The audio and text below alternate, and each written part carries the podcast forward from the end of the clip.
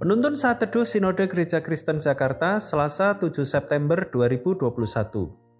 Bukan berdasarkan perbuatan baik, Efesus pasal 2 ayat 7 sampai 8. Supaya pada masa yang akan datang ia menunjukkan kepada kita kekayaan kasih karunia-Nya yang melimpah-limpah sesuai dengan kebaikannya terhadap kita dalam Kristus Yesus.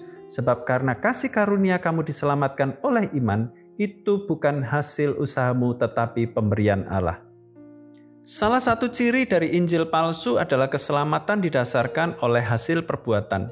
Hal ini yang diyakini oleh aliran saksi-saksi Yehova.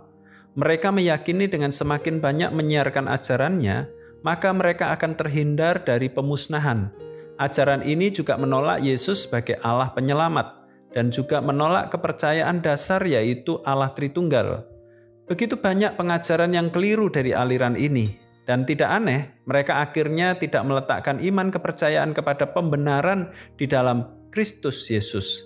Dalam nas renungan hari ini, Paulus dengan tegas menyatakan bahwa keselamatan yang diperoleh hanya berdasarkan kasih karunia.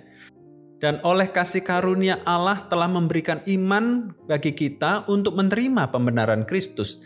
Dan keselamatan ini tidak diperoleh melalui perbuatan baik, bukan hasil usaha manusia, Perbuatan baik manusia seperti kain kotor di hadapan Tuhan. Yesaya pasal 64 ayat yang ke-6. Sebab tidak seorang pun yang benar, seorang pun tidak. Roma 3 ayat yang ke-10. Manusia telah tercemar oleh dosa. Usaha manusia sia-sia. Tetapi syukur kepada Allah yang mengaruniakan Yesus Kristus sebagai jalan untuk mendapatkan keselamatan Melalui kebenaran Kristus, setiap kita diperhitungkan sebagai orang benar dan diangkat menjadi anaknya untuk hidup benar baginya. Saudaraku, sering kita terlalu ingin meninggikan perbuatan baik kita agar diterima oleh Allah. Kita ragu akan perbuatan Kristus yang sempurna. Kita lebih yakin kepada perbuatan kita untuk membenarkan diri kita di hadapan Allah kita harus sadari bahwa sebaik apa pun kita, jika kita ada dalam kungkungan kuasa dosa, akan tetap sia-sia. Kain kotor tidak dapat membersihkan apa pun.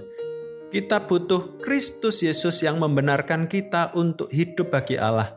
Karena itu, kita perlu meyakini bahwa hanya karya Kristus yang diperlukan oleh semua manusia, termasuk mereka yang masih mengandalkan perbuatannya yang baik untuk mendapatkan keselamatan. Ajaran sesat biasanya akan berujung kepada perbuatan baik yang menentukan keselamatan. Tuhan Yesus memberkati.